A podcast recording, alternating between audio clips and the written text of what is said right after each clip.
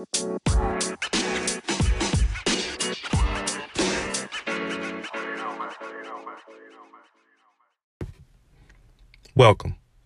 to The Ordinary Show, an ordinary podcast with ordinary guests for ordinary people. Hey, before today's episode, I just want to give everybody a slight spoiler warning. Today we're going to talk about movies and TV shows, most of which I'm sure you've already seen. Just in case, if you haven't seen it, just be prepared. There might be some spoilers you have to fast forward past. Thanks. All right. Today, my guest is Bryson Brown. He's a good friend of mine. We went to college together at Louisiana Tech University. He's a good friend of mine. Uh, we have good conversation all the time, so that's why I knew it would be uh, he'd be a good guest for the show. He is from New Orleans. He currently lives in New Orleans. He is a supervisor right now for the government, and he, so he's living down there in New Orleans. Uh, as of today, as we're recording, a hurricane's coming, so I really appreciate him sitting down and, and, talking with me today because he's taking time out of the day, especially with everything going on. So I really appreciate you sitting down and, and talking to me, bro. Welcome to the show. Yeah, man, I'm glad to be here. I appreciate being one of your guests, man. Thank you for giving me the opportunity. It, it's it's my pleasure. Uh, talking with talking to you, especially about what we're going to talk about today, is uh one of my honest, honest to God joys in life. I love t- talking to you about movies, which, which is what we're going to talk about today. We're going to talk about movies because I know that uh, you and I are both uh, what some people would call cinephiles, right? We we love movies, and as long as I've known you, that's something that me and you have always been able to connect with together with uh, over movies. So me and you, any new movies coming out, any random movie we saw, a garbage movie we saw, oh, you see this thing? We're talking about it, and so I we're gonna sit down today and just talk about your perspective on movies, right? So, uh, anything anything that you want to say, hey, bro, let it out. Yes, sir. I'm all for it. All right. So, my first question for you is what makes movies so special for you? Um, the thing about movies that's special to me, movies represent how I want the world to actually be. I wish people talk like they did in the movies. I wish people dressed how they did in the movies.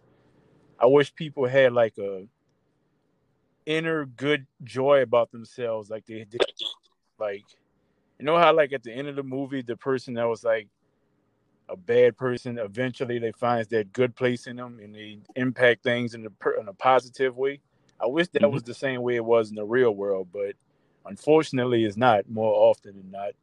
So movies are kind of like an escape for me. It's been that way since I was a child. Like growing up in New Orleans, seeing the stuff we saw, the things we went through. It's like movies represented an hour and a half to sometimes three hours of just joy. Like I can escape all the problems I have. And that carried on into my adulthood. Like even now, like if a job is stressing me out, relationship problems stressing me out, I could just put on a movie and just forget all my issues, all my problems. And I always took joy in it. I I 100% agree with that. The movies are absolutely for me also they're an escape. Um, they're you know it, it's a fantasy. It, almost the the movie worlds that you see are are simpler than the real world. So that way, it's easier to root for somebody in the movie, right? Because in, in, the real world, people are complex. You know, are they good? They have good and bad spots. But in, in the movie, this guy, who's the bad guy, who's the good guy, is usually pretty clear, right? So it's it's easy for you to get lost into a world, right? There's not so much baggage. For, at least for me, it's not so much baggage as there are is for the real world. So I absolutely agree. A movie is a great fantasy and, and escape for me also. And getting lost in a movie, man, that's some of the best experience I've ever had in my life. Right. And like with this whole COVID situation with theaters not really being the same, like I know a lot of mm. people enjoy like the streaming platform and just watching movies at home, but me specifically, I love going to the movies. That's like a weekly thing with me. Whether I have a date, whether I'm taking my niece, whether even if I go by myself, like going to the movies are like a week what well it was a weekly thing for me. And now with theaters closing and movie studios not really putting out movies. I'm not. I never really was a. Well, I'll just stay home and watch it on Fire Stick or watch it on Netflix type of guy. For some things, that's cool, but for a new release, there's nothing like going to a movie theater and vibing with the crowd and sitting in those big comfortable seats and movie popcorn and the theater sound. Like it's nothing like that to me. I you know that's something I was going to touch on later on in the interview, but since you brought it up, you know I absolutely agree. The mo- the movie theater experience is so unique to me, and I I don't care like if a movie comes out on streaming, I'd rather ten out of ten times I want to see it in the theater first before I have to see it home. Sometimes will I watch it home? Yeah, I will, but I would way prefer movie theater experience because they that experience is so special to me. Like you said, there, there's just something about being in that dark room or with people experiencing this movie together, going up, getting your snacks. It's it's it is honestly one of my joys in life. So a lot of I know a lot of studios talking about like, oh, maybe we just won't release movies in theaters anymore. I'm like, no, man, no. Right. You gotta still release movies in theaters. Exactly. So can you tell me about your best experience in a movie theater? Oh man, so many. Um uh I'll just give you some that come to mind. Um Infinity War was just like a mind blowing experience. Like it was I never experienced anything like that. Endgame was similar, but it wasn't it didn't have that same impact that Infinity War did. Like when Infinity War came out that night, like when the Marvel opening credits came on, like the whole theater just stood up and clapped. And like I understood it because like this has been a 10 year journey for all of us, like everybody. And then when Endgame dropped and Thanos died, everybody clapped for Thanos. It's like I had never seen nothing like that. People clapping for a villain, but it's like it's been a 10 year struggle for everybody. Or the time I seen Get Out and it was like the funniest, most weirdest experience for a movie I've ever experienced. It's like emotions were running high and low. People were funny yet scared. It was just a weird experience. But the one, the first one that comes to mind for me is is something. Actually, we were in college, and I think you were with me that night when we we went to see The Dark Knight, summer yep. 2008. And it's like that's the one that comes to my mind. It's like everything. It was a midnight showing because Mm-hmm. I remember the theater was like super packed. Like for every screen, it was packed, and it's like the Dark Knight isn't a short movie, so we were in there for at least between the opening credits to the end to the previews. We were in there for at least three and a half hours.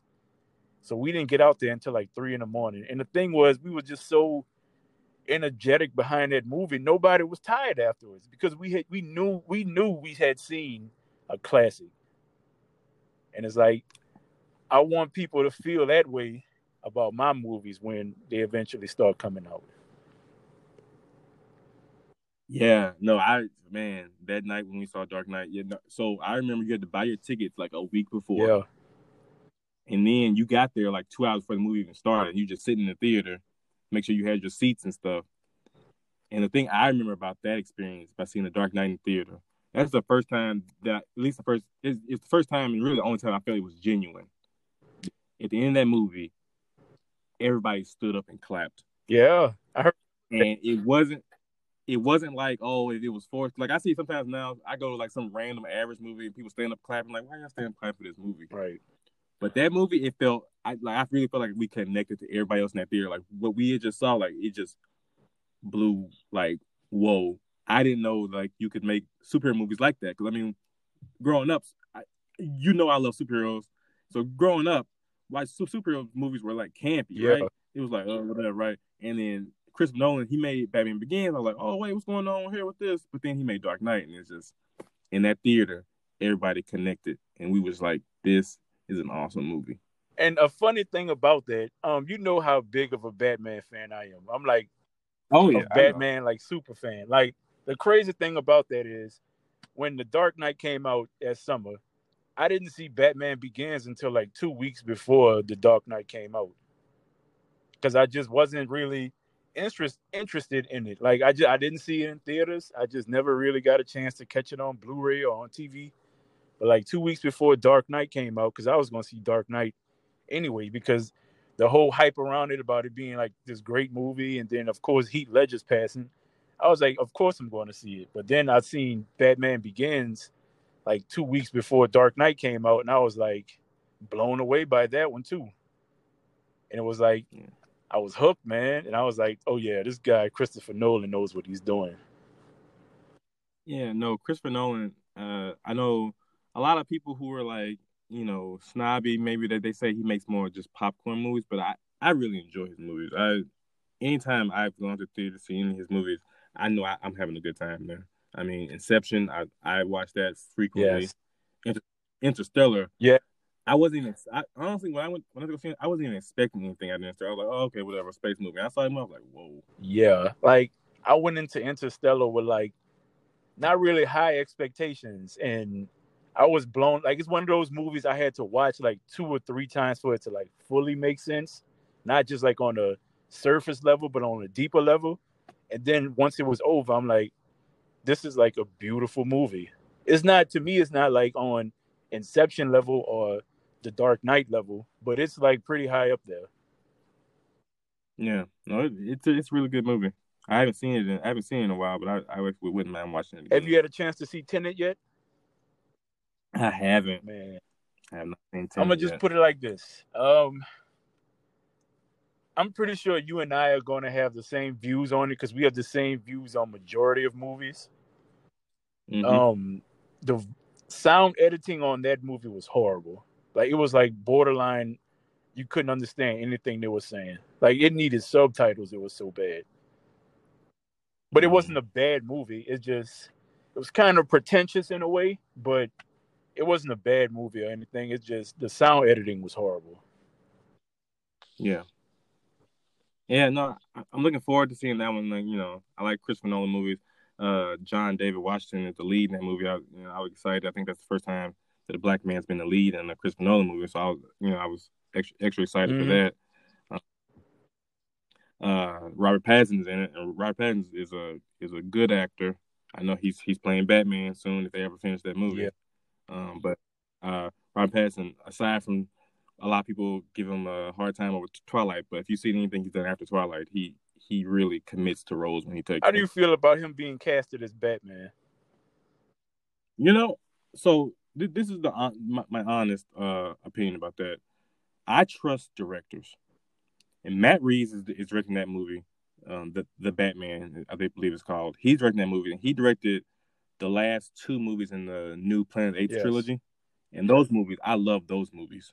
Those I, I own each one of those movies because I just was that much. I, I love those movies. So when they said Matt Reeves doing, I was like, Matt Reeves knows what he's doing. If he wants, if he's hiring Robert Pattinson, then Robert Pattinson must be a good actor. And then after he was cast, was when I started watching more of his movies. I was like, oh, okay, Robert Pattinson can pull this off. He's not a he's not a bad actor in by any uh standard. He's not a bad actor. Yeah. Um, like like you said, when he was cast, the first thing in my mind, of course, was the dude from Twilight. Like, I, Yeah, I remember we Right. we had like a long conversation about this, and like I saw the list of actors that tried out for the role, and it was uh Nicholas Hoult, you know, Beast from uh, the X Men movies. Mhm. Uh, Yep. another one was uh, I forgot his name, but he was in Midsommar. He was the boyfriend in Midsommar. Oh yeah, it was him. Know Robert. Pattinson. So once I saw Robert Pattinson was casted, I went to see some of his movies, and it just so happened that I think it's called Good Time or Hard Time, one of them. It was on. I I haven't seen that. It was yet. on Netflix, and once I Mhm. put it on and I saw the move the, the logo for A24, I was like, "Oh, A24 did this," so I know at at the least it's going to be decent. Then I watched it, and Mhm. I was like, "Okay, I can see, like, okay, I can. This guy has some talent." And then I watched um the movie with Tom Holland, uh, The Devil All the Time, and I was like, "Okay, I see where Mm. he's going. Like, I see this guy has some actual talent."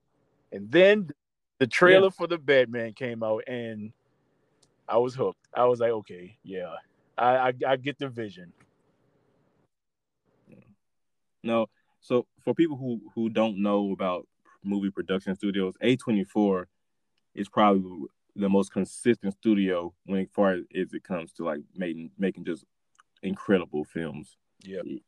If you see A twenty four on something, it's going to be a good. Yeah, movie, they like the usually. a low budget major studio. If that makes sense. Like they did Uncut Gems. Yeah. They did a lot of those movies that it doesn't has a big production behind it, but it's a real good movie.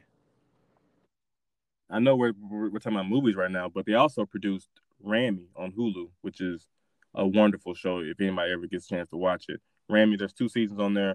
Uh, Mahershala Ali is in the second season. He's wonderful in that in that season. Uh, and A24 produced that TV show, so I was like, A24 is making a TV show. But then when I saw it, I was like, I didn't yeah. know that. I'm gonna have to check No, it out once I get home. Yeah, no, check it out. It's two seasons on there. I think there's like eight or ten episodes a season. It's pretty They good. say Mahershala is in it. Yeah, he's in. He's, he's in the second season, not the first one, but in the Man, second I, season. if Mahershala in it, I'm definitely going to check it out because he's reaching Denzel territory in my eye. That man is such a consistently good actor.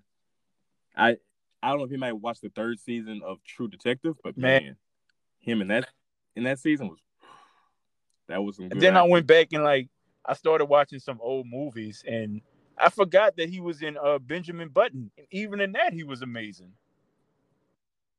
Who was he in Benjamin? Was it was he the uh He was Taraji's uh boyfriend. okay.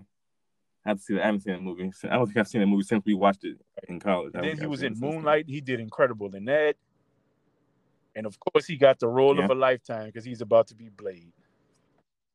He is about to be Blade in the MCU. They they just uh I was reading it was Hollywood Reporter or something. They were just put out uh uh they're looking for black writers. Yeah, man. movie. I saw that and I was gonna uh try to do something, but I was like, I'm not the right person for Blade. Cause like in my mind, Wesley Snipes movies are like the source material for Blade. Like I never read a Blade comic book or anything, but I was heavy into the movies. Yeah. Yeah, no, the the first two movies are really good. The third one, uh, Yeah. you know, you leave that. Yeah. So okay, so t- talking about that, because we turned the horrible Blade Trinity is the third one. It's just it's it's a Mhm. really bad movie. Uh, what makes a good movie for you? What what specific elements do you focus on when you look at the movie to see if it's good? And it and does it depend on genre? Because I know a lot, a lot of people will only say, "Oh, only dramas are good movies," which I don't agree with. But I, I'm asking you your opinion. What makes a good movie? Uh, what make that's a very good question. I've never been asked that. Uh what makes a good movie? Of course, story. Um, Mhm. of course, acting. But I think the main thing that makes a good movie is the ending. Like you have to nail the ending. You have to nail it. Because like the first two acts can be wonderful. And if the third act doesn't line up, is it ruins the movie. Like I remember me and you were talking about this once, and I brought up I Am Legend. And I was like, the first two acts of that movie was like Mm. amazing, but the third act was just bad, and it was stupid, and it was just, it just ruined the movie for me. So like, that's like the main thing. Yeah. It's like the casting, of course, um, but the ending, of course, is like to me the biggest part about what makes a great movie. What it separates what makes a good movie from a great movie. You know, Mm-hmm.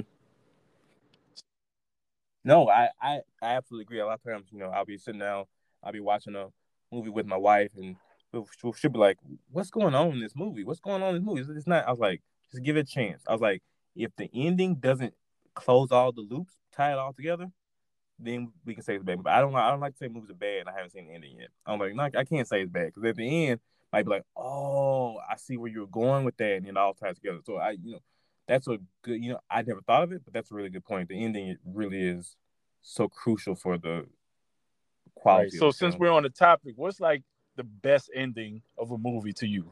Because I have one in mind.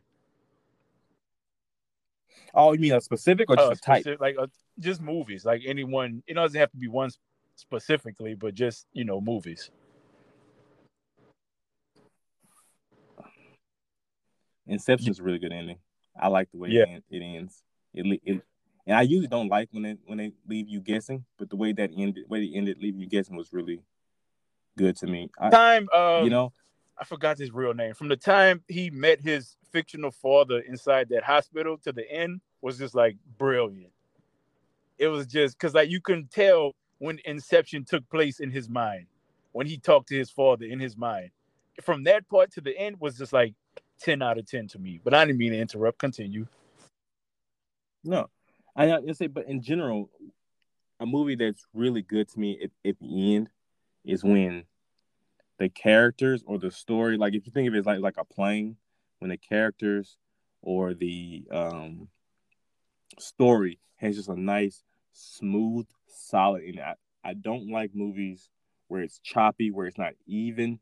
I don't like it when, like, we're still using the plane metaphor where the plane's still in the air. That's not good for me. And a lot of studios do that with movies, especially when they're trying to make franchises. And they end the movie and it's like, oh, you didn't resolve the plot. You didn't end this movie. You just left it open so you can make more movies. And that's another thing that really bothers me. Studios making movies just to make money because that's how a lot of crap movies get made because they're just making it because they think people Yeah, don't like it. Perhaps we learned So- about that in Entourage. I don't know if you remember that. Entourage. Yeah, I We remember learned about that in Entourage. They leave things open so they can have a franchise and make toys for McDonald's meals and stuff like that. That's why they do that. But yeah, to me, the perfect ending of a movie is seven. Mm, Cause like yes. it all What's in the you're right, it all tied up, and then the good guy doesn't win in the end.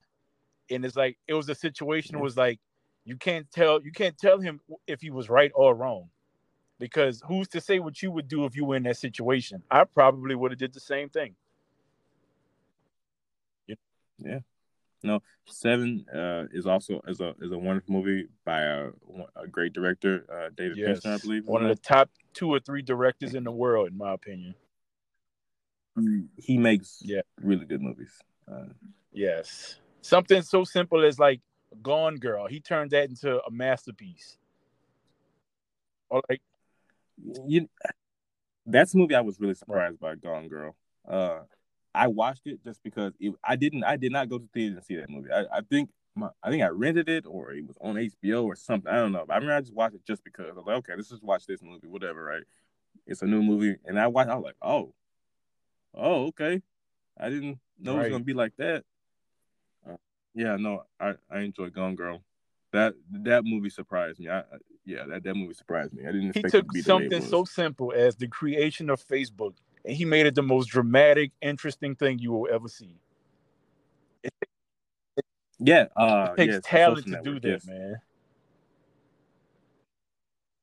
Yeah, social. I, now I remember seeing that in theaters. I don't know if, if you were with me that when I saw that in theaters, but I Yeah. remember seeing. That I don't think I was. But yeah. what. What's a movie you love? A movie why? I love. Yeah, and the why? one that comes to mind, and I'm pretty sure you won't be shocked by my answer, but it's Back to the Future. I Oh, but specifically the first one because before me and you had to talk about this, Back to the Future 2 was always my favorite one of the trilogy. But then you convinced me Mhm. that Back to the Future 1 was the more superior movie. And over time, yeah, Back to the Future has some Back to the Future 2 has some cooler stuff in it, but as far as the story, Back to the Future 1 blows it out of the water. And it's like I watch it every anytime it's on TV, or anytime I just get the urge to watch it, I just put it on. It's like it's one of the only movies I can watch, and I watch it like it's the first time. Like when Marty is at the end, he's trying to go back to 85. I watch it like it's the first time. Like I'm not sure whether he gets back to 85. Like I get caught up in it every single time. And it's like it has to be a special movie for me to feel like that. So yeah, that's Do you think? Do you think that movie? You, you feel that way about the movie because of nostalgia, or do you feel that there's really something special about that Um, movie? probably both. Um, nostalgia because I've been watching it since I was a kid, and the other Mhm. reason because it's just a great movie. Like it has so many things that I'm interested in: time travel, um, the the effect of time travel. It's, it just has so much stuff that engages me that for me it will always be my number one. Yeah, no, I, I, I really enjoy. It. I mean, I think that's also one of one of the movies though. Like when we first were meet, we're meeting and hanging out in college, and I was like, I was like, you love Back to the Future? I'm like, I love Back to the Future. So yeah, no, I, I love Back to the Future movies. I've seen those. I can't tell you I've seen. Them. I own all three. I, I think they're on sale on iTunes like twenty bucks. I just bought all like twenty bucks all together, not individually, and I, I bought them. I was like, yeah, I mean, I, I'm gonna watch Another it. I know I'm movie you did that with me with was uh Raiders of the Lost Ark. Because I always Temple of Doom was Oh yeah, right. I always thought Ark Temple is- of Doom was like the superior movie, but then once again you convinced me Raiders of the Lost Ark was the better movie. Then I watched them and I was like, oh yeah, he had a point. Raiders of the Lost Ark is like vastly superior to Temple of Doom, It is. and I love Temple of Doom, but yeah. I I, got mean, yeah, no, that's like I'm not trying to like just make sound like Temple of Doom is like the worst movie ever, but when you compare it to Raiders of the Lost Ark, it, it's no Right. comparison. Raiders of the Lost Ark is far above better than Temple of Doom. that Back to the Future reference made me remember that time we were at uh, Zach's apartment and we was drawing whiteboard like we were Doc. You remember that? oh yeah, we were trying to explain how each one of Yeah. us thought time travel would I work. remember that. Yeah, I remember that. Those were good times, man. Those were good times. We had a Mhm. little bit talking about movies. So you said you love Back to the Future, and we talked about that. What's a movie you hate? A recent why? movie or a movie in general? Any, any movie you hate, and tell me why you. One hate of them is Drive. I hate that movie. I just. Okay. it doesn't get the it shouldn't get the hype that it does. Um it's just it's a very basic movie in my opinion. Nothing spectacular about it. Mhm. Um a similar movie to that is a, a Place Beyond the Pines. And I feel like that was a much better movie than Drive, but it doesn't get half the acclaim for some reason. Um another one is Crash. Like people were so blown away that the stories were connected. And I was like, is this y'all first time seeing this? Like I've seen this like a million times. Why is this the one that gets all the acclaim? Like I just never got the hype behind Crash. I don't hate it, but I don't get the hype. And I hate to Mhm. Take a crap on Mhm. a fellow brother from New Orleans, but I just cannot get with anything Tyler Perry does. I just can't do it. Yeah, no. Uh, we've had conversations about Tyler Perry films, um, and that's not to uh, nothing against Mike who likes Tyler Perry movies, but just uh, we've had conversations about It's his not style for of filmmaking. I'll say it like that. and they uh, right yeah yeah um they you know and, and this is something that I, I think I've said to you before and I try to tell people this all the time it's something about movies I really Mhm. want people to understand right just because you like a movie True. doesn't mean it's good and just because you don't like a movie Right. doesn't mean it's bad. Um, that's what I like. Some movies are good, and you don't like them. I mean, because there's movies I'm like, people are like, oh yeah, this is such a good movie, and I'm like, I, I agree with you. That's a well made movie. The story's great. I just don't like it. But just What- I don't like it, does not mean it's bad. And so I, that's what I'm trying to tell you. Because a lot of people are like, oh, I love that movie. That's a good movie. I'm like, well, wait a minute now. Because there are movies I did I love. I'll tell you right off, right off the bat, there are movies I love that I know aren't good, but just for nostalgia or whatever reason, I watch that movie all the goddamn time, right? I'm just like, all right. So I, that, that's something that I really want people to. What's a movie that about Love that you think is not Okay. good? Because for me, think is not two that come to mind Oh, is Robin Hood, Men in Tights, and Half Baked. I understand why people would hate them, but to me, they're hilarious. Like Mhm. even like with Borat movies, I know I understand why people would hate them, but to me, they're hilarious. So yeah, Mhm. I understand. No, uh, a movie that I don't like. My wife likes uh, more. I don't know how, to describe them, but there's like uh, certain movies that just like they're not bad movies. I can't even think, think off the top of my head, but they're not bad movies. But they're they're just. I like more movies that's like more traditional storytelling, right? And there's just some movies that's more experiential. Like, yeah, okay, maybe that was a great experience, but I'm like, I don't. I didn't come here to watch an experience. I came here to watch a movie with a story with a beginning and an end. And so to me, I like more movies like that. And that's again not to say the movies that are like that are bad, because I've seen some beautiful movies, right? They're just not my cup of tea. I'm not gonna sit down and oh, I'm gonna watch this movie. I, like I said, I can't think of one off the top of my head.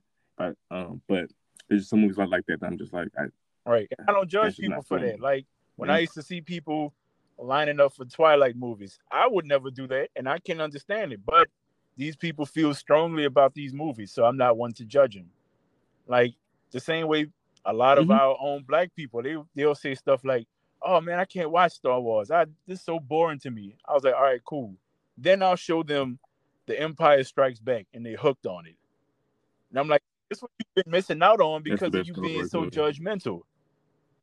Like this is one of the Mhm. greatest trilogies of all time, and you missed out on it just based on what other people said. Of course, I'm not going to go to a Star Wars movie dressed up as Darth Maul. I would never do that, but I will be there opening day to see it. Yeah, no. Uh, Star Wars, wonderful franchise, especially the original trilogy, which is New Hope. They dropped the ball with this last Jedi. trilogy, though. I'm not going to even lie. It was too inconsistent. That's what that's what bothered me about that the most. And I I want to say something about, about all Star Wars in general, and this is gonna sound like I can't believe you said that. The new movies were made better, right? Like I'm sure they had better writers, but I think if I had to pick rank them, I would put the prequels, even though they're much worse in quality, I would put them above the sequel trilogy, just because at least the prequels knew who they were Yeah. and were consistent. The the the sequel trilogies, the- these most recently, they're all over the place. The second one, last uh, was it uh, Yeah. Last Jedi? I think it's called. That one, oh, I love that movie. You love that But then they made this last one like they un. Yeah, I love that one. They undid it. They they undid everything in this last one. Rise of uh, Rise Yeah, of Rise of. Skywalker was terrible. They undid everything that um uh Rian Oh, Johnson, I believe, the guy who directed Looper. I watched he directed just that to movie. piggyback off that. I watched Looper the other day, and it's still a ten out of ten. One of the greatest movies I've ever seen. Oh, Looper's great. Uh, my my uh in laws the other day, I think they were just telling me, "Oh, have you ever seen this movie?" And I was like, and I was like, "What?" And they were like, "It's called what?" They, they couldn't think of the name of it. And I was like, and then I was like, "Are you talking about Looper?" They were like, "Oh yeah, it's great. You should watch it." I was like, "I own that movie. That's how much If you I love that movie. I own that make movie." a movie, it would yeah, have been no, Looper. Looper's It had literally everything I would want in a movie. Bruce Willis being Bruce Willis. You got time travel. You got naked women. You got futuristic drug. Like literally everything in my mind to make a movie. It would be Looper.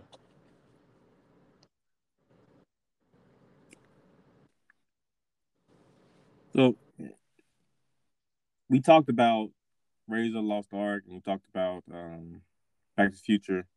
Is there any other movie um, that you on your own have gone back and watched? And it's like changed your opinion about that movie, and if so, what changed about that movie that upon watching it again, you're like, oh, I missed this, or I didn't Hmm, understand a this before. question. Uh, let me see. I'm trying to think of one. Mhm. What you mean? Like I disliked it at first, and now I like it, or just Yeah, yeah. Well, not even necessarily like it, but that you don't hate it. So maybe you watch first like, oh, I hate this movie. I don't, I don't like it. But then you watch again, like, oh, okay, it's it's okay, or Yeah. even actually say that uh. Batman versus Superman? Because I know it got Okay. a lot of criticism when it first came out, and deservedly so. But when I watched the director's cut, it's not nearly as bad as people would like to believe. The only reason I believe that it was so negatively criticized was because it came out the same time as Civil War. And when you compare the two, of course, it's going to look terrible in comparison. Because at that time, Marvel was a mm-hmm. juggernaut. They couldn't So- do anything wrong. And then here you come Zack Snyder with his vision. And it's like, it's dark, it's moody, it's really angry, it's aggressive. And it's like a Batman we've never seen before. So it's like people just weren't used to it. And of course, they're going to dislike it because they're just blinded by the MCU. And deservedly so. Marvel deserved their praise for what they've done over the years. But once I watched the director's cut, it made sense what he was trying to do. It really made sense. So I'm gonna, I'm gonna agree with you Mhm. partially on that statement. I during during the quarantine, COVID, whatever you want to call it, during since this has happened, I went back and watched Batman vs Superman. I, I saw it originally when it came out. I went to the theater saw it, and I didn't like it. And I was like, oh, I heard everyone saying the director cut is better. Just watch the director's cut. I was like, okay, I watched the director's cut. I watched the director's cut. It is a better film. I still wouldn't watch it again, but it is a much better film than the non-director's cut because the story that Zack Snyder is trying, is trying to tell is so much clearer in the director's cut. I, you're right. I get exactly what, where he's trying to go. There are some elements that I'm like, uh, it's just Zack Snyder doing Zack Snyder a little too much, right, for me. But I totally get where he's coming from with that movie. I I get where he's trying to go, and so when people say like, "Oh, let Zack Snyder make his movies," um, let him make the movies. I, am not saying that everybody's gonna like them or necessarily that they're good, but if, if you're gonna let a director make a movie, let them make the movie. When you cut up a director's movie like that, the audience is gonna have a hard time connecting with it because you got you've got butchered scenes that don't make sense out of context. Uh, there is one thing about, about that movie that I will defend that a lot of people say they hate, and you may even say you hate it, and I, and I may have to defend myself here. The Martha scene. It's not as bad. It's not, and it's like it I don't get why like. people focus people, so much on that. I actually before that I didn't never realize their mothers had the same names. I never realized that. I, I didn't either. I mean, I knew it, but I didn't realize it. And the thing about that scene is that Batman, if spoiler if you have not seen this movie, it's like four or five years old. Um, Batman had this vendetta against Superman. He blamed him for the for the disaster that happened in the in Man of Steel that it killed people he loved. He was he he was blaming him, right? And he just portrayed him as this monster.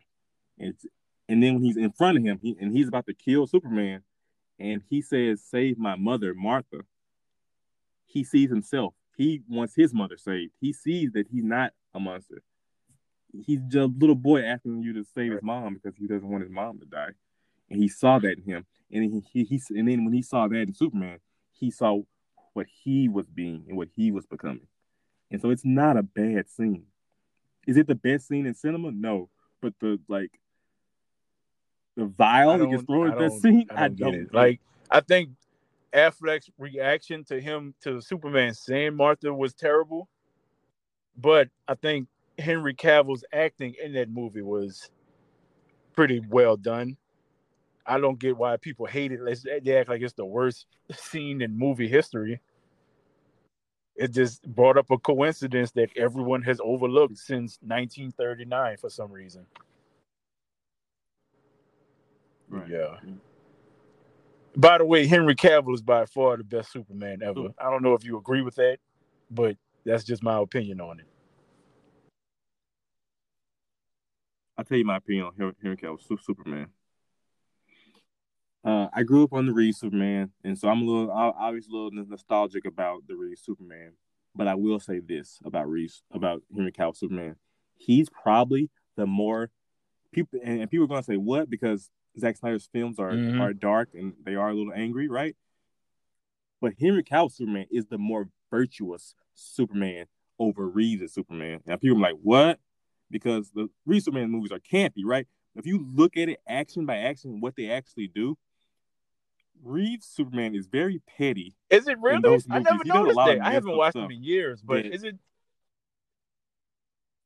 Go back and watch those movies. He does some messed up stuff, especially in the second one, because there's a, there's a specific scene I'm thinking of. I you can go and watch it. I'm like, you like you're Superman. This is a regular dude. Why are you being petty like this? Um, if you haven't seen uh, Richard Donner's Superman 2, it's from like 1978 or something, 1980 go watch it. But Superman does some petty things in, in that movie. But Henry Cavill Superman, at the end, again, spoiler for Man of Steel if you haven't seen it, he has to kill Zod. Yeah. And that honestly tears him up inside. That wouldn't have teared up Christopher Reeve's Superman. He had right. no qualms. Even Dean Cain Superman wouldn't have thought twice about killing Zod. Mm. But Henry Cavill, that's why, in my opinion, he's right. like the GOAT Superman. And it's announced that he's coming back for three more Superman movies, I was just as hype about another Batman film because he deserves. They kind of fumbled the ball when it came to him being Superman, so I'm glad. Like these new people that take over and taking over DC films, they've done a pretty good job trying to right the wrongs. The the thing that I'm glad DC is realizing now, and I wish they realized earlier, just don't try to be Marvel. Marvel's doing their own thing. Right. You like do your own thing. Just be something good. completely different. People may not understand it at first, but they'll come around. They always do. So settle the debate for me. The Avengers and Justice League fight. Who wins? Okay.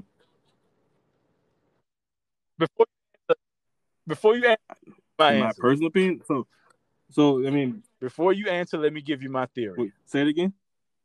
I think Justice League washes Okay, the alright. Avengers within 20 minutes.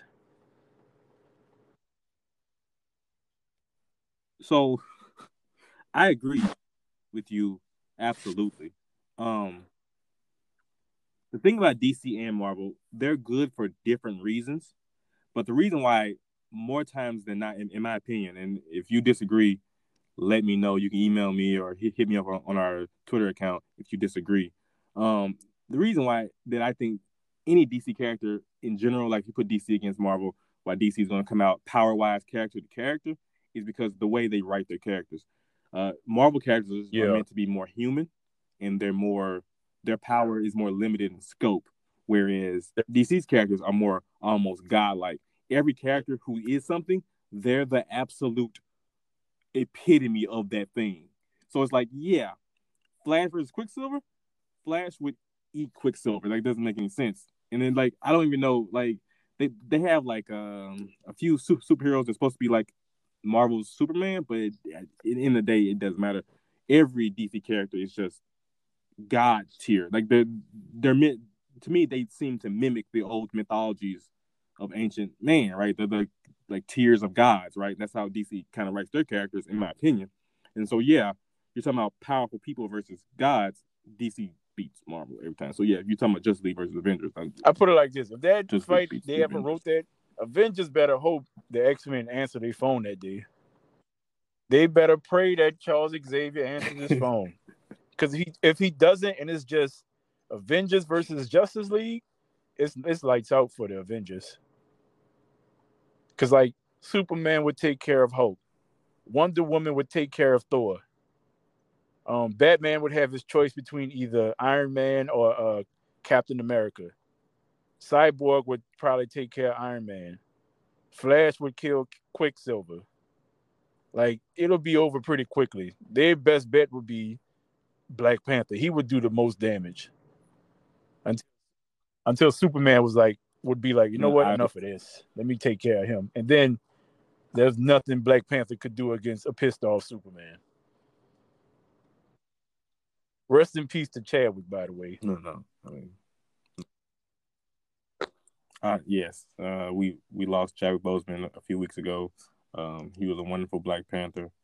I I was honestly upset, and I that normally doesn't happen to me with celebrity deaths. I was honestly like taken aback when I heard that he died. I was so surprised, and I, I was honestly sad. So yes, um, If you were Marvel, how would you handle that going forward? um,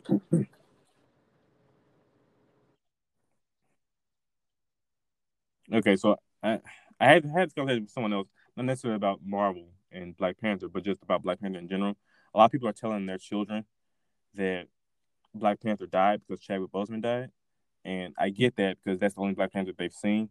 But my son, me and my son, we watched the Lego Marvel and Lego DC movies, so he's seen Lego Black Panther. He has Black Panther toys. We've seen other Black Panther cartoons. You know, he has a Black Panther coloring book, and then my, my son has a lot of Black Panther. Black Panther is going to live on beyond just Chadwick Boseman's portrayal. Like kids are going to see him in animation, in comic books. They're going to see him in TV shows and things like that going forward. So I did not tell my son that Black Panther died. I didn't tell my son anything about what happened. Yeah, I, I think he's he's pretty young. So I think the best bet is to recast. I know that's gonna that's gonna upset a lot of people. It's like, oh no, don't recast because they love Chadwick Boseman and Black Panther so much. But I think it's more important to have the representation than to uh and, and the people who originally made that movie, I think that's why they want that movie because they wanted representation. If that goes away because of Chadwick Boseman, I think that's a that does a blow to the idea of the movie. But movie's supposed to have a, a representation for black kids to see black superheroes in in film and other places. So I I think the best thing, Real, I was not expecting you to say that. in my opinion, Um, yeah, no, if I was Kevin you gotta, Feige, you, you gotta recast it. the first thing I would do is approach Michael B. I would be like, listen, I understand Chadwick's going. If you open to coming back with Killmonger becoming a totally different person and taking a crown, cool. But if you don't feel comfortable with that, I understand. If he said yes, I'm all for it, and that's how we're gonna proceed from here on out. I don't know how I would handle T'Challa's death on screen. I haven't figured that out yet. But that's how I would do it. If he said no Right. to that, then I guess the only other Yeah. logical the only other logical outcome is to make Shuri the the uh, Black Panther. I like honestly, I think the way the world is, I think it would take a dip in box office sales, but it's the only logical choice besides Michael B coming back. To me, that's how. Yeah. No, you know, a, a lot of people probably feel that way. I a lot of people are really connected to Chadwick Boseman as Black Panther, so I don't think they would have a uh, difficult time with that. But uh, like I said, just my opinion. I, I think it's best. I think because I mean the movie wasn't supposed to come out for a few years anyway. I think not till twenty twenty Cast the character of T'Challa. We have time. Who would you want to see? Be, you know, I have to ask. Who would you want to see be yeah. T'Challa? Because I have someone in mind. I, I, you go. I, I don't have anything anyone in mind. I just think I know he probably can't do it, but I would go with Jonathan Majors.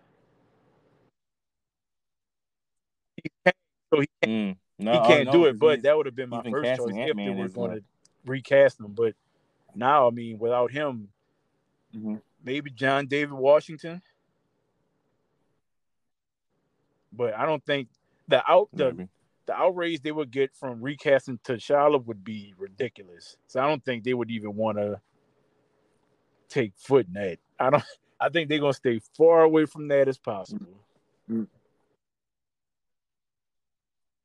Ke- Kevin Feige, um, I don't know him personally, obviously, uh, but he's uh been doing a really good job of managing Marvel Studios and keeping a vision and how he wants things to go. And he's also been doing a pretty good job of handling uh Disney because Disney owns Marvel and so they get the final say. But he's been um as uh leading Marvel Studios, he's been doing pretty good at like managing Disney and keeping his vision in place. So I'm sure that Kevin Feige is already working up the solution that's going to work just fine for Marvel, whatever that is, whether it's recasting, passing the mantle, Right. whatever. Like he's I'm a sure comic book nerd like the it. rest of us. So I'm pretty sure he's doing his due diligence when it comes to this.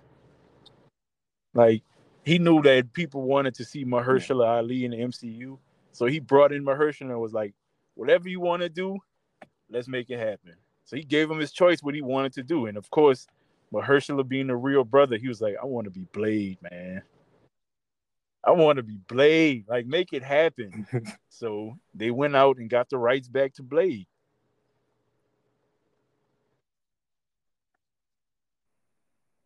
Yeah, a lot of Marvel characters' rights are, are, are coming back. Obviously, Spider Man's not coming back anytime. Even though he's he is in MCU, Sony still owns the film rights to that character. They, Who would they're it not coming back. Oh yeah, just. Spider Man villains. Um, uh, but like Marvel,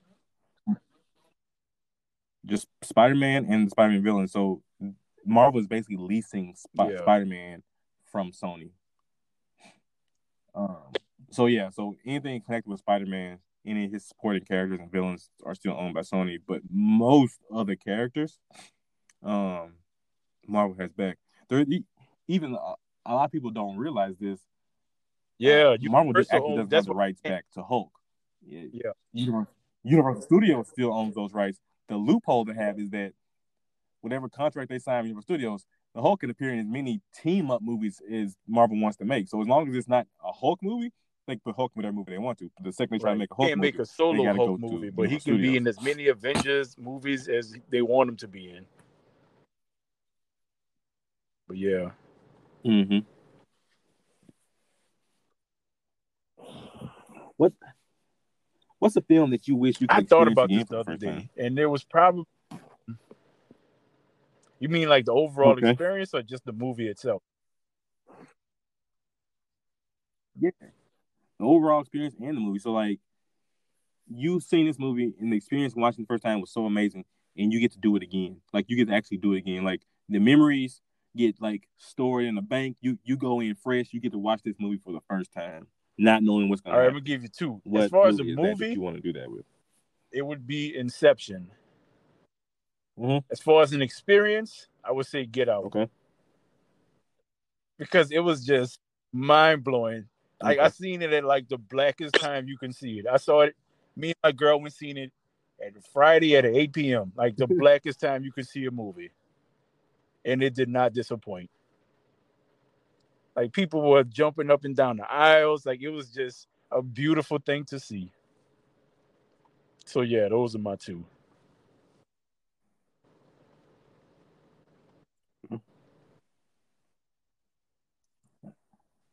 So we, t- I know we were talking about Kevin Feige a little earlier, and we were talking about David Fincher and some other directors and things like that, and studio heads.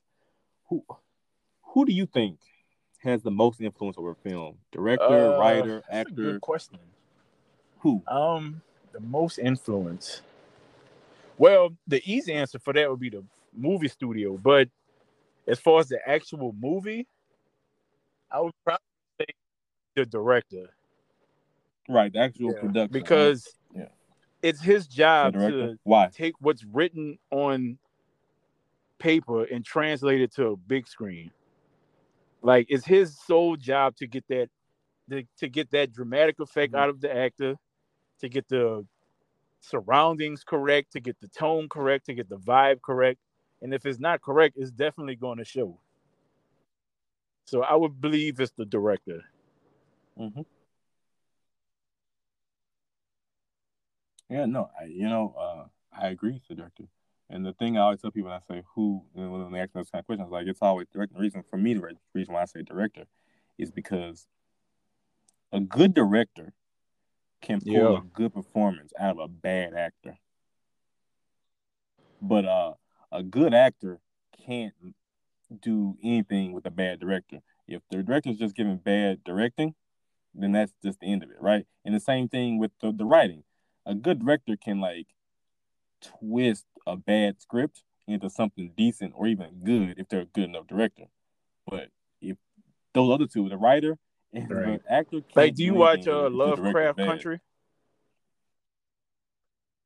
Like, I don't know if I you ever read the watch book, but there are Country. some very I, different things from the book as opposed to the TV show.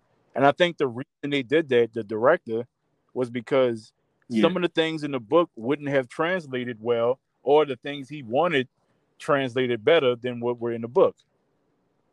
So, like, that's the director's decision. So that goes back to our Yeah. point why the director is the most important person. hmm So, just for so, so people in, in the audience know, when you when it comes to TV shows, the director, what we would call a director who would have the same position in the movie, is more is more likely the showrunner because they hire other people to actually do the actual directing per episode. But the showrunner acts as basically what we would think of as the director for a TV show, and and that is uh, I think I don't want to say her name wrong. I know her last name is Green. I think Misha Green. She also did she also did Underground, um, and she did a wonderful job with Lovecraft Country.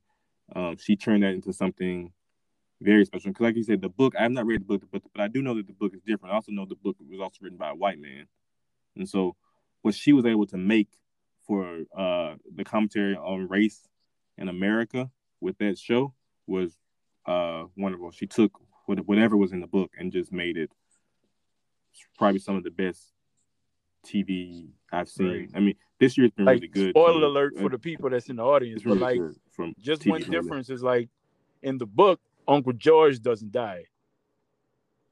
Like, look how big of an impact Uncle George Okay. dying had compared to if he would have lived.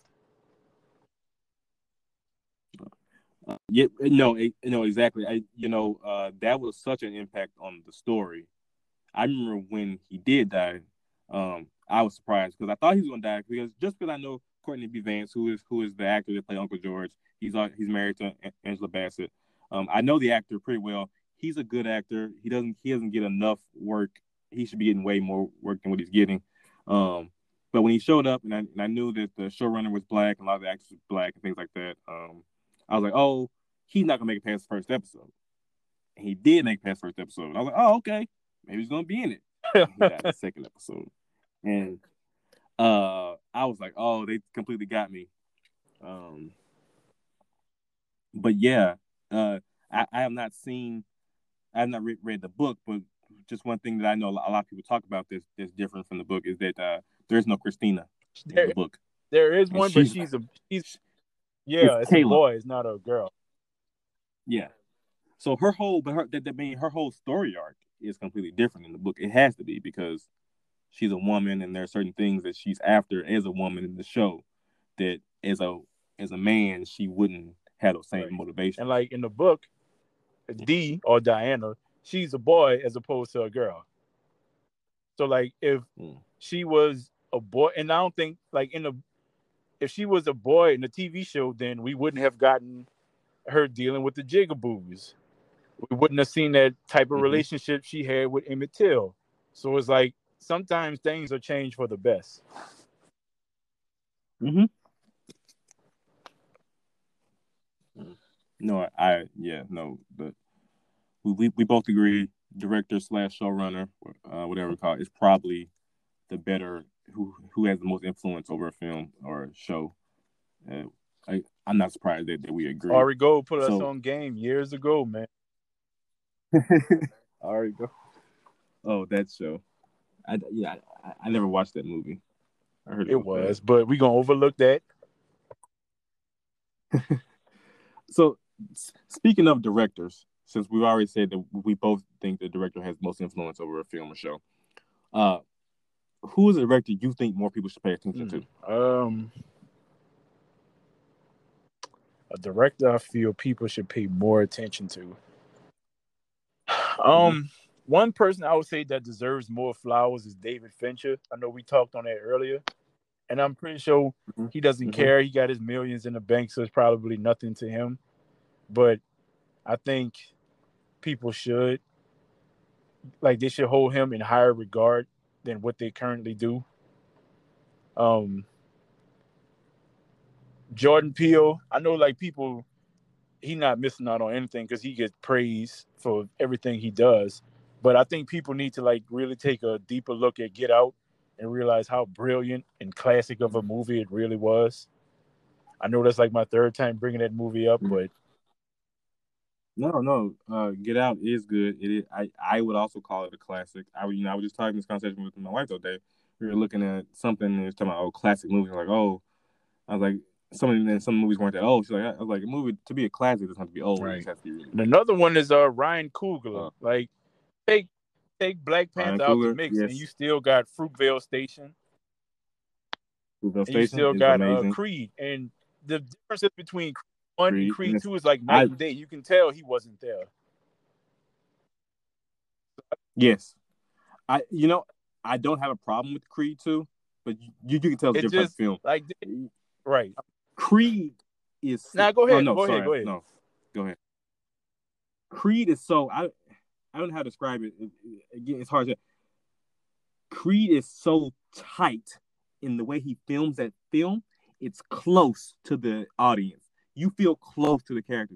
He's pulling you in, and like when things are emotional, they're really emotional because they, they just feel closer to you than like in a, a lot of other movies. And I don't know how he did that, but I remember seeing that in theaters. I remember leaving the movie. I was like, whoa. He really turned like a, a Rocky franchise and really like made me care. And, I mean, I know a lot of people like Rocky. I, I was never that big of a fan, but when I watched Creed, I was like, whoa, Right. he did like something here. It's like night and day so- from the first one to was- the second yeah. one. And like like you said, the second one isn't a bad movie, but the first one just had that like the way he filmed that boxing scene, that first one, it was just well not it was his second fight when he fought uh, I think the guy name was Leo and he the way he did like the 360 camera like that was just beautifully done. And it's like the second one just didn't have it. It just didn't have that emotional scope. And like it had so many things where it could have had it, but it just wasn't there.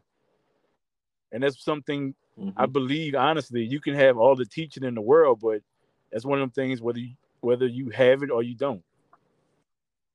Like the dude Yeah. said to reference Get Out, like the dude said, you got that eye, man, and it's one of them things you either have or you don't. Yeah. So you said Jordan Peele, Ryan Coogler, David Fincher, and any other directors people should be looking out for?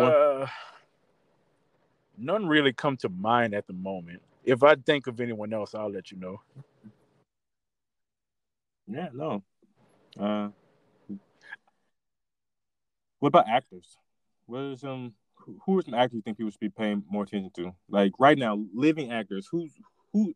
Who's the best actor right now? Living actor. Ugh, that's a good one. Uh, of course, I'm gonna say Denzel. Of course, Leo. And I Mhm. think, as far as up and coming, I think Jonathan Majors is on his way. I really think he's Okay. like he has that strong screen presence the way Denzel does. Like I went back and I watched Malcolm X recently, and man, and I forgot how Mhm. brilliant of a job Denzel did in that movie. Oh, it, it- it's it's one of his best performances, and uh, Yes, he, he was, was. robbed of the It's not just one of his best performances; it's one of the best performances ever, in my opinion. He and I, I don't mean that it just he should have gotten an Oscar. He was nominated God, I won't say. Al for Malcolm X. He just he just didn't get it. I think he won for Scent of a Woman, if I'm not mistaken. Yeah, Al Pacino. Yeah, Al Pacino won for Scent of a Woman that year. Comparing Scent of a Woman to Malcolm X is like comparing an NBA team to a high school team, in my opinion. Oh. Nothing against Al Pacino and Scent of a Woman, but uh, Right. He In- gave in my us opinion, Godfather one and two. yes, We're gonna X ignore the third one. He gave us Serpico. He gave us Dog Day Afternoon. He gave us uh Carlito's Way. So nothing against him at all. But I mean, come on, Denzel literally embodied Malcolm X.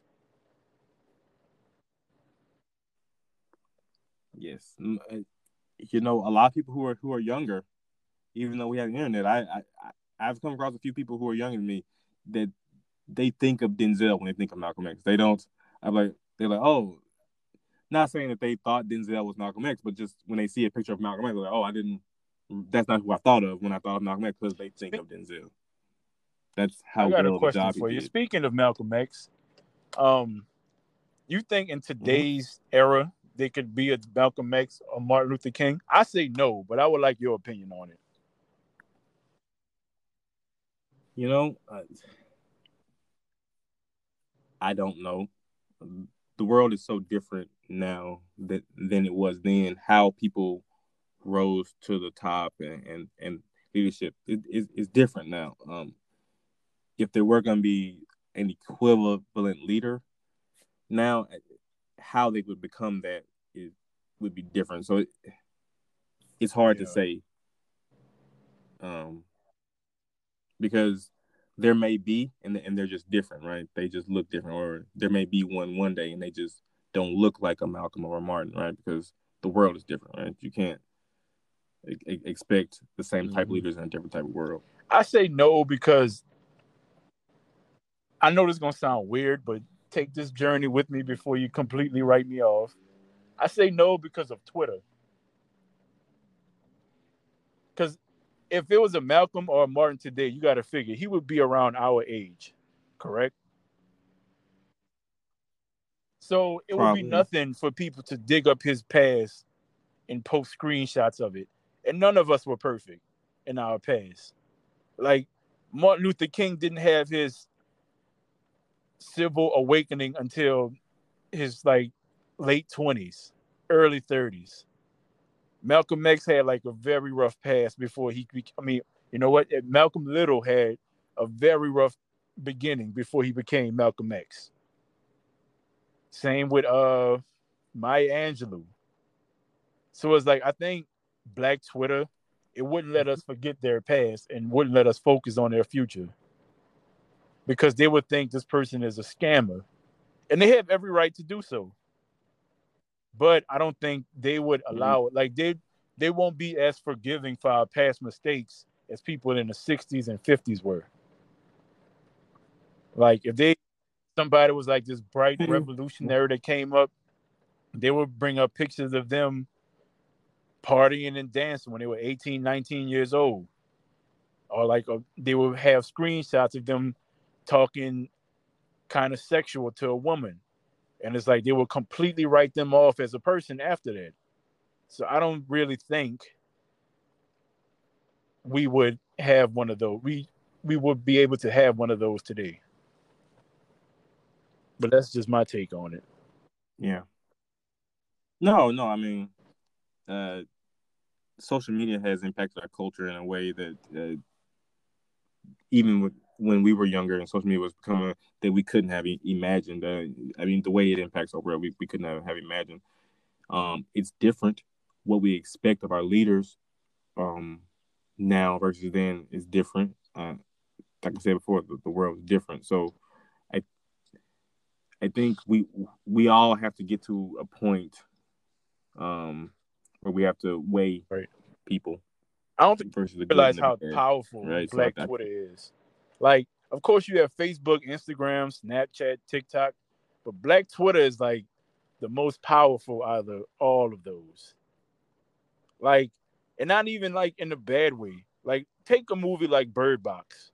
That movie came out. That very average movie came out, and black people watched it. That it came out in a weekend where there wasn't much going on. Like, I, I think there wasn't any football that weekend. I don't think there was any basketball. So it's like everybody just put on Netflix and watch that average movie. And next thing you know, we got memes and funny moments.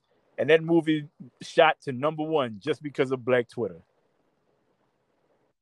And don't think these studios and these presidents don't take notice of this because they do.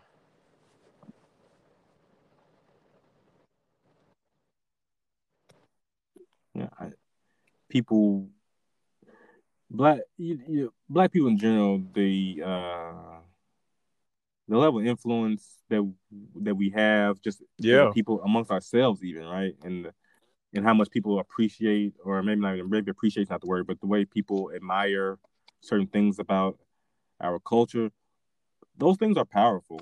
Um, so no, you're right. I mean, I'm sure people are paying attention to what's going on on Black Twitter, as they should, because you know what Black people care about, what they are watching, listening to, complaining about. All those things are very important, and the the reason why that is is because people need an, an outlet. People need a place to do those things. They need to say tell you what they like. They need a place to tell you what they're upset about. And I think Twitter and other social media spots have, have become yeah. those places. Yeah. So man, we talked about movies, we talked about actors, directors, uh, we talked about going to the movie theater, which is something that we both love. Is there anything any last words about movies? Um I'm just trying to get my ideas and my my vision off the ground. And I don't want you to ever think that I gave up on it because I never will. It just hasn't gone according to plan yet. I've come close a couple times. I don't think I've I'm not sure if I told you about it or not, but I uh, entered this writing contest that Issa Rae had, and they had like thousands of uh, okay. entrants. I made it down to the semifinals, and eventually I didn't win, but and I let that affect me for a while, man. Like I just stopped writing altogether because I felt like I wasn't good enough. But then I one day I just woke up and I was like, you know what? That might have been a blessing in disguise because if I would have won, they say my show would have got picked up by BET and BET would have butchered my show. So maybe that was a blessing in disguise. I see the show that they did pick. I watch it on BET from time to time and it's terrible. And I'm not just saying that because I didn't win. It's just a terrible show. So I don't want you to ever think that I gave up on writing or directing, because me and you have discussed a film idea recently that I think can be amazing. Yeah, we have. Yeah, mm, we still need still a title, which I can't believe a title for this movie. We still need a title. Um, yeah. I had another movie idea I had another movie we'll idea the other day that I wanted to run past you, and I probably will uh, this coming week. Yeah, yeah. But yeah, man, I don't want you to ever think that I'm not doing my part to get my ideas off the ground and onto the screen because I just just I hasn't happened yet. But my ultimate goal in life is to hold up that Oscar, whether it's by virtual Oscar or in life or in real life Oscar because my speech is going to is not going to have a dry eye in the room after my speech. It's going to happen. Hearing it, brother. Last question. Last question. No. Do you know what it is? What's the title of your autobiography? Ah, that's a good one. Title of my autobiography.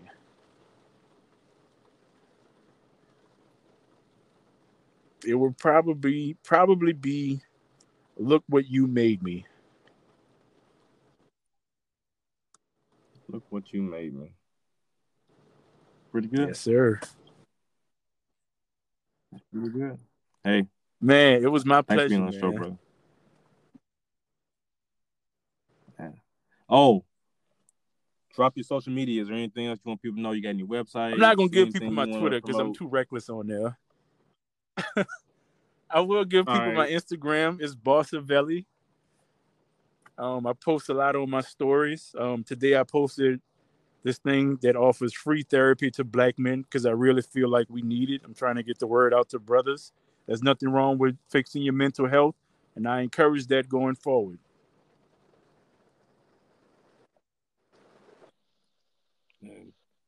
That's good, brother, because uh, mental health is very it's important also for important to pick the right therapist. That's a very important thing as well. Yes. Yeah. Yes, sir. I look Again, forward brother, to talking to you it. again, my brother. All right. Of course. We'll talk to you. I want to thank you for listening. Please subscribe, leave a five star rating, and share this podcast on social media. It helps. Follow us on Twitter at Ordinary Show Pod. If you'd like to be a guest or suggest a guest, please email us at the Ordinary Show Podcast at gmail.com. And as always, I'd like to remind you there's nothing wrong with being ordinary. Some of the best people I know are ordinary.